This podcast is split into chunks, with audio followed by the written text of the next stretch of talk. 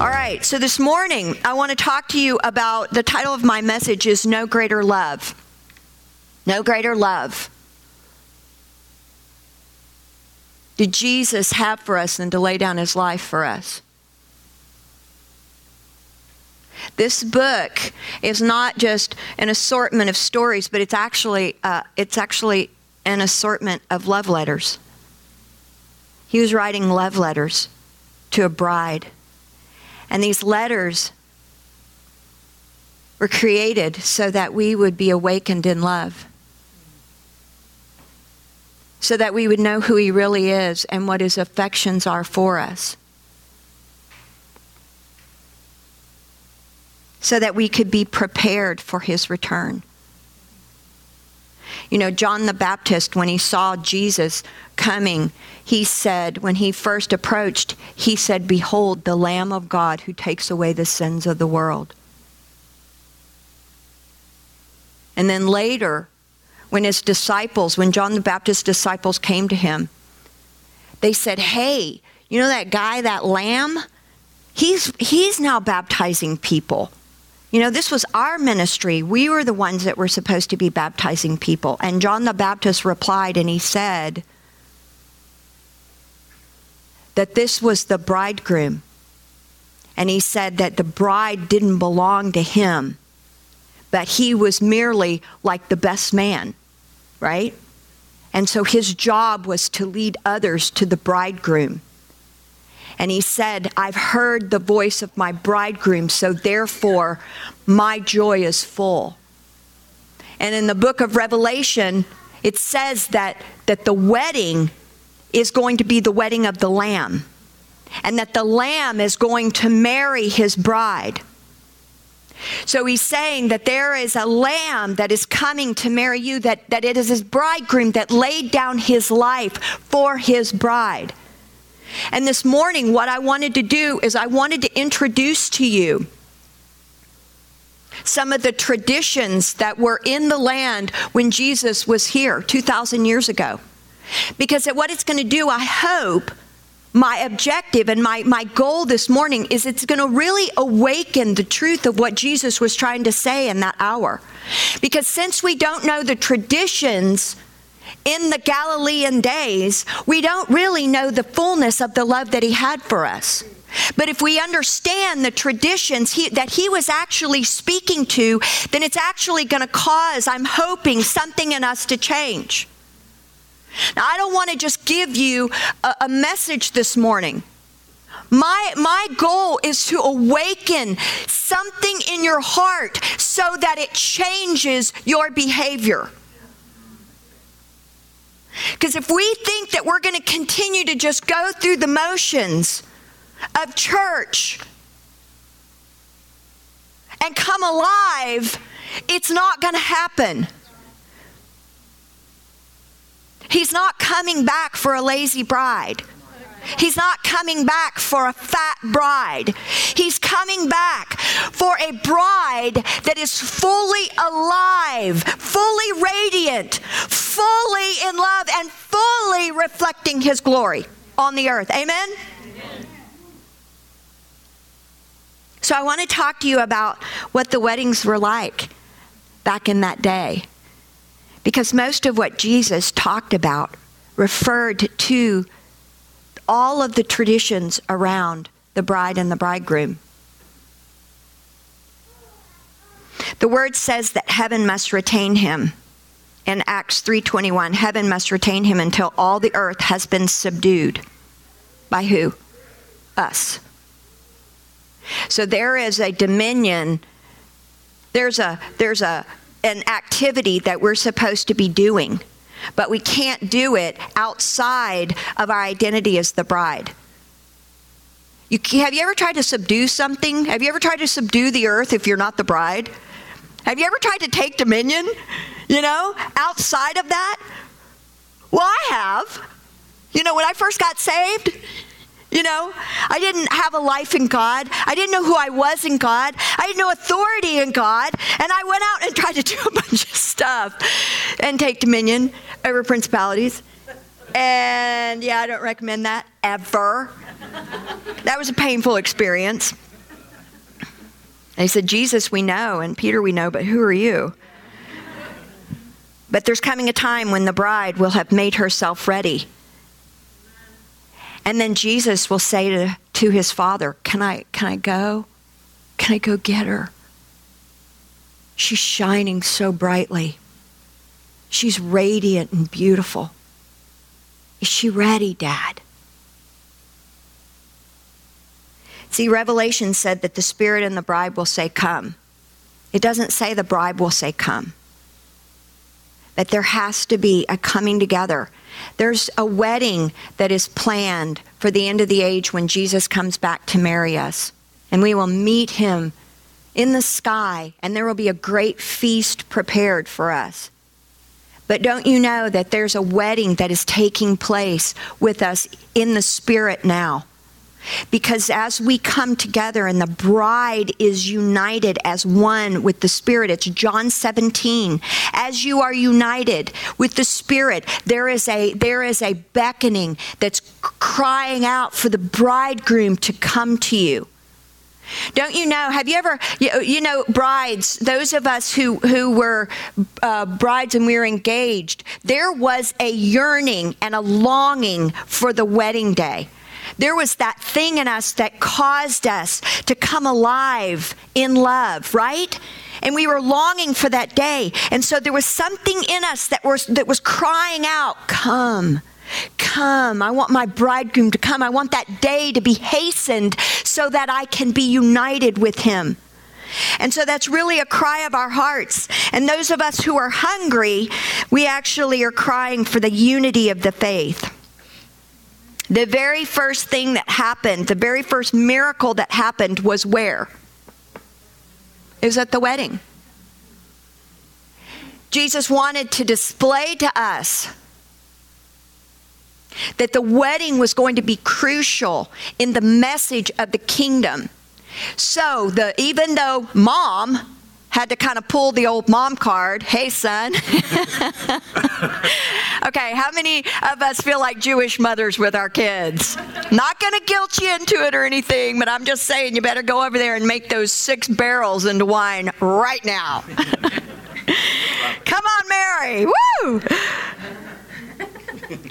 Yeah, but she was saying that this wedding, this place of bridal love, will actually cause this water to be filled up and it was going to transfer and it's going to be transformed into a wine, into the blood of Christ.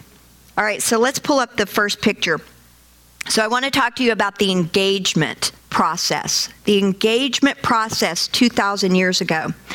Jesus uses pictures from these weddings and he's depicting his love for his bride. Now, the, now all of these traditions that influenced Jesus, they knew that there was something more that was happening here as he spoke in, in, in, in the, the language of the parables.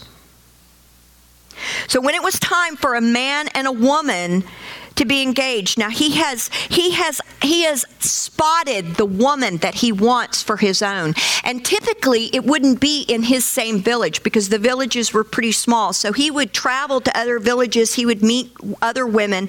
And so what would happen is that when it was time for a man and a woman to marry, both of the fathers would get together and they would negotiate the price for the bride.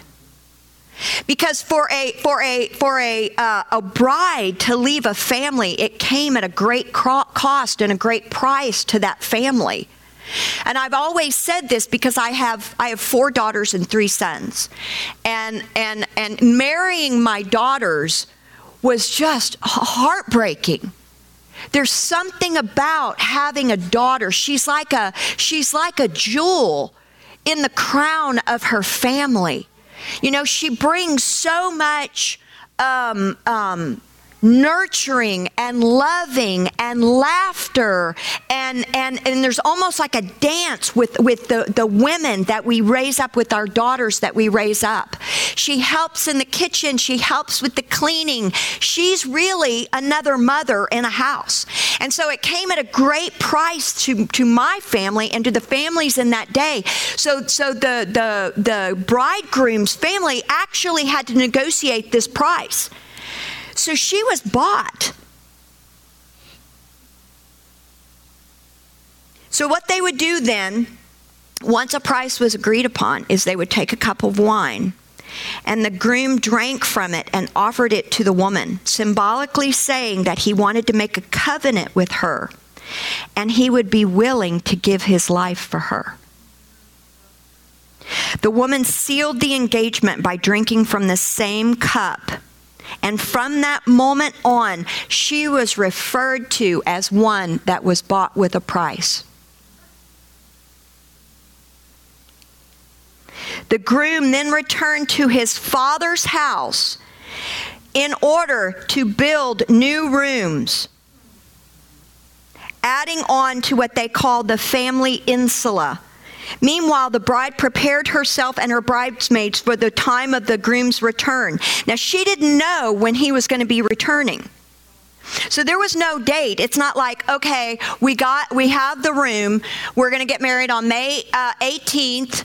We've reserved it. We put a deposit down. There was none of that.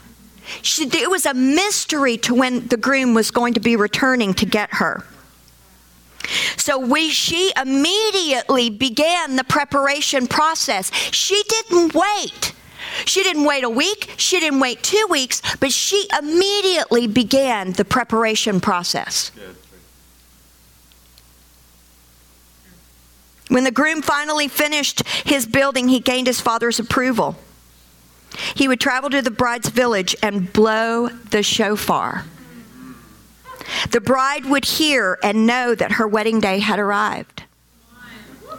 The best man stood at the door while the bride and the groom consummated this marriage. When he heard the groom come to the door, he announced that the couple was married and the seven day reception could then ensue. Come on, now that's a party.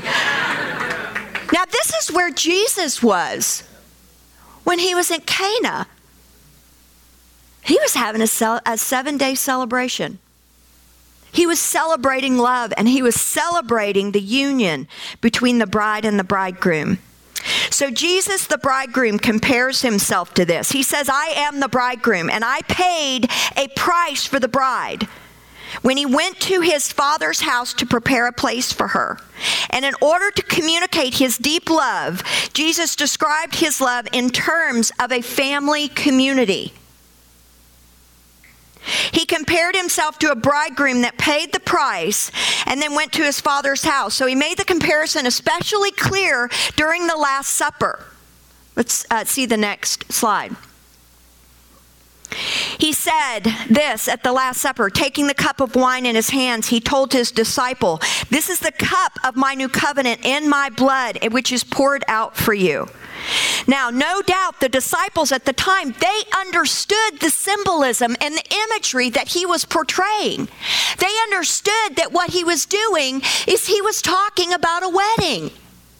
He was saying, This is the cup, the covenant of my blood that is now being shed for you, and you will do this forever in remembrance of me in remembrance of the price that I paid because of my extravagant love for you. That you, uh, you have now, you will be known in the land as one who has been bought with a price. And the groom said, the pending groom said, I will lay down my life for you. I will lay down my life to have you as my own. By using this imagery, Jesus was saying, in effect, I love you as my bride. And his disciples understood this. They're undone at the thought of this. And it was even at that moment where he was he was displaying a violent kind of love to them that Judas gets up and leaves to betray him. This love is so incredibly violent that it will shift and change entire generations.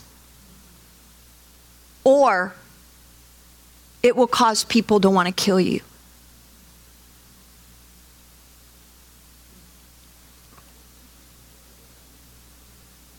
Jesus said, I'll give up my life for you. And I'll go to my Father's house to prepare a place for you, because one day I will return and I will take you to be with me forever. Paul said this in Corinthians You are not your own, you were bought with a price. He was reminding the believers that they were brides to be and that one day they would be taken home. So I want to talk about the insula. Now, the insula is what they called the homes. Next slide. They called the homes, which were clusters of buildings. Um, and and uh, the Jewish people did this, but so did the Italians. Everybody lived together, right? In American culture, we don't do this. But actually, when you see when you see immigrants come to America, they did this, and, and because it was part of the European culture, where you've got mom and dad living together, grandma and grandpa, aunts and uncles, and so that's the way it was. And there was a there was a uh, courtyard that connected all of these homes, all of these clusters of buildings, and so every time that a that a, a, a son got married, what he did is he went to build on his house onto the cluster of buildings so that they could all live together. Can you talk about communion? Hallelujah. That's when your grandmother is all up in your business. Woo! I still think it should be that way today, but my kids have not agreed with me. Come on, live next door. I told my husband, I said, you know, Ashley and Jeremy are, you know, I mean, they are just reproducing like rabbits. And um, maybe we should, you know, we're looking for a house. We should probably look in their neighborhood. And John said to me, honey, now, the, you and Jeremy work together. I think it would be a terrible scenario to have his mother in law also move into his neighborhood. that poor boy. Anyway. So his son's married, they added on to the insula. After asking a girl to marry him, the son would return to his village and build new rooms onto his father's home. The son, anxious to be married, was all about gathering the stones. Go ahead and show the next slide. Gathering the stones and all of the material that he needed. And he had to wait for the day when his father said, that the house was ready. Come on, is right. Jesus presented a beautiful picture of heaven when he said, In my Father's house there are many rooms. I am going there to prepare a place for you. This is a word picture that Jesus presented as a bridegroom who is now gone to begin to build your house. And beloved, I'm telling you, this isn't uh, this isn't just the house that He's prepared for you for the end of the age when you meet Him in the sky.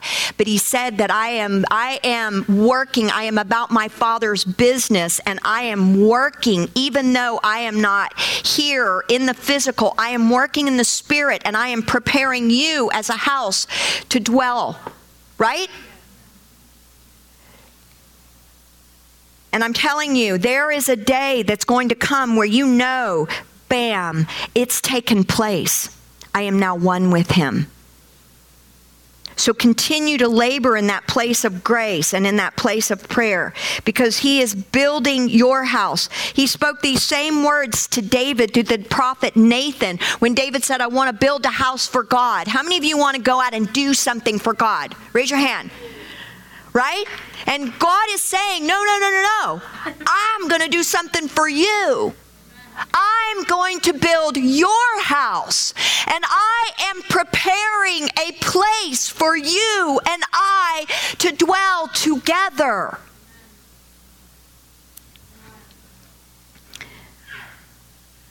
When Jesus described his second coming, he again used the picture of a young bridegroom waiting for his father's approval to return for his bride. He said this No one knows the day or the hour, not even the angels.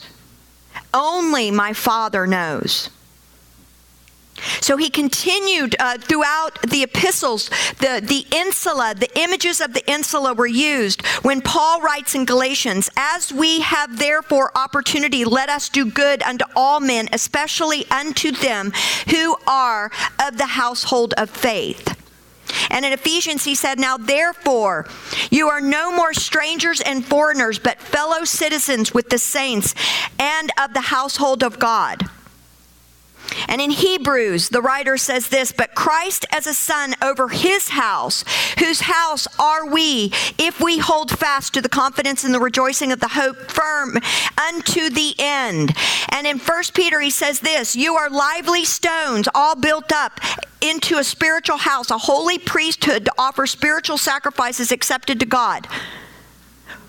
He's saying that we are all connected together in this insula, and there is a common courtyard. There is a common bond that connects us, and it is the Spirit of Christ. And we all are built together now as one household of God.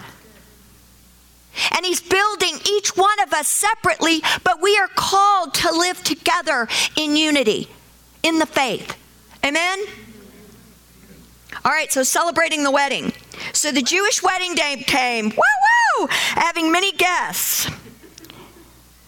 And and and seven and six barrels full of wine. Sha, sha baba. Everything needed to be prepared and gotten ready. Everyone was invited, all relatives, all friends, and all the friends of friends. Now, this was a celebration that was for the entire village.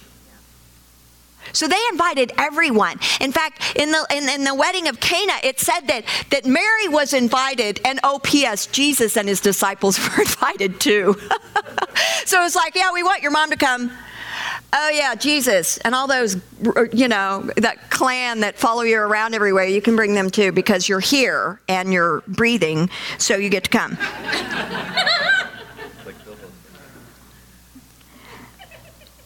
It was considered a great insult to refuse a wedding invitation. So we see the word picture in Matthew 22 where he told the parable of the king who invited them, invited everyone, come, come, all of you, to the feast for his son. And when he sent for the guests, they were unwilling to come because they really didn't understand that they were the brides invited to the feast. They were like, no, no, no, no, I'm, wait, I'm too busy.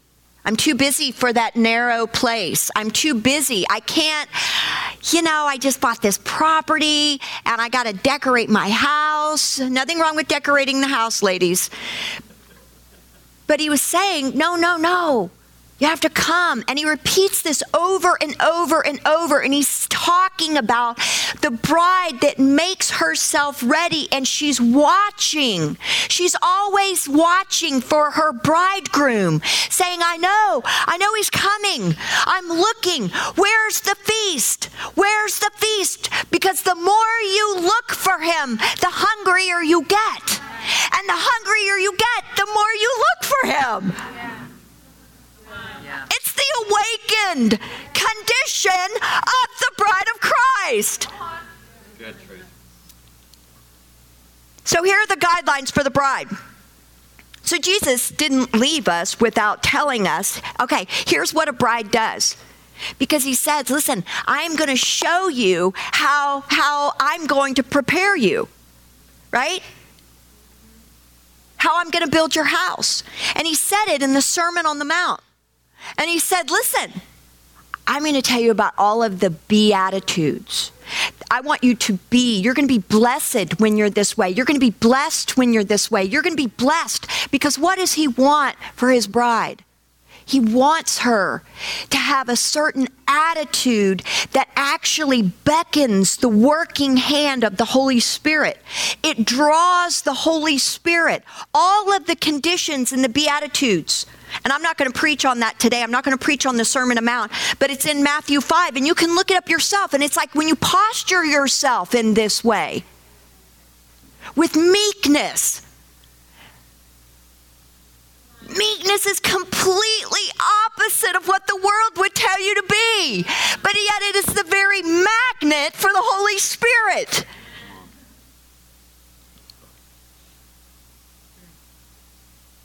So he knew how to prepare us. And he said, in the face of violence and hate, in that last hour, Jesus wants his brides to demonstrate mercy, meekness, and compassion. And by living out the challenges of the Sermon Mount, the brides would demonstrate the greatest love of all, which the love of service, that we would serve the nations, that we would help the nations, that we would lay down our lives, that we wouldn't consider ourselves, but we would become the very demonstration on the earth of, of, the, of the Son of God. And, and, and, and he would begin to gaze at us, going, Dad, they are looking really beautiful. They're beginning to be in harmony with me. They're beginning to be in harmony with one another. And there's a unity that's happening in the spirit, and there's a unity that's happening with one another. And they're following me. They're following me like a like like like like birds that are flying. They all are following the spirit, and they're in unity. They're loving one another, and they're loving you.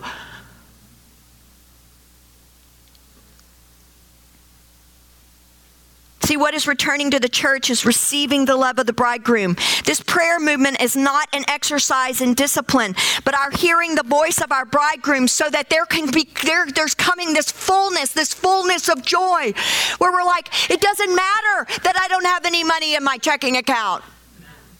I have the fullness of joy. It doesn't matter what's happening around me relationally. I still have the fullness of joy. It doesn't matter what's happening in the economy because my my kingdom is not of this world. The bride knows where she lives. Joel 2 speaks of the day of the Lord that is coming upon us quickly. He says this Gather the people, sanctify the congregation, assemble the elders, gather the children and the nursing babes. Why? Because we're going to be led by the children into this, into this revival. And he said this Let the bridegroom go out of his chamber and the bride from her dressing room. Because he said, It is time it is time for us to finally consummate the marriage of the Lamb. I will love you so well. Kat, come on back up. Jesus is saying this I will love you so well, and I am so confident in my love that I will arrest your heart. I am confident that nothing in your life and no situation that you find yourself in can keep you from this love. And I'm drawing you to myself. And it's as easy for him to draw you to himself as it was with those six cisterns of water that he went and he looked at them and he's like, All right, fill up this, these wells with water. And that's what's happening right now, beloved. The wells are getting filled with water. He said, Take, I want my servants to come and I want you to fill one another up. Fill one another up. Love one another as I have loved you. And now watch me turn that water to wine. And you are going to become like the brightness of the morning star. And you're going to walk in my perfect authority. As I said earlier, the bride's not complacent. She's not lukewarm. She was so excited. Go ahead and turn the turn the page. She couldn't wait to pick out her dress and her veil and her shoes. She began to put on all of the spices and the oils because she knew that her bridegroom was a good builder. And she knew that he would work quickly on her behalf.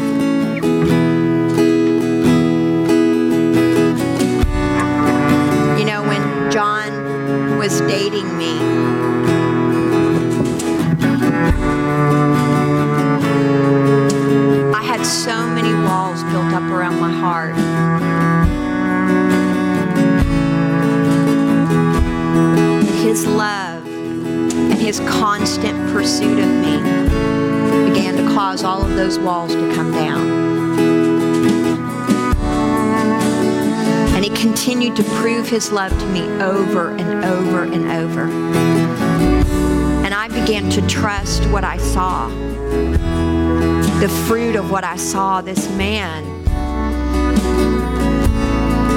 He's crazy in love with me. He's laying down his life. He's like laser beam on on having me. And I was so undone by that that I just began to surrender to him and think, can it really, can this love really be this good? And, it, and the result of that is I started to come alive on the inside. And like that bride in that picture, I began to shine from the inside out. And I couldn't wait for my wedding day. Couldn't wait to marry this man. Show the next slide. See, he's coming. He's coming and he's going to blow over us.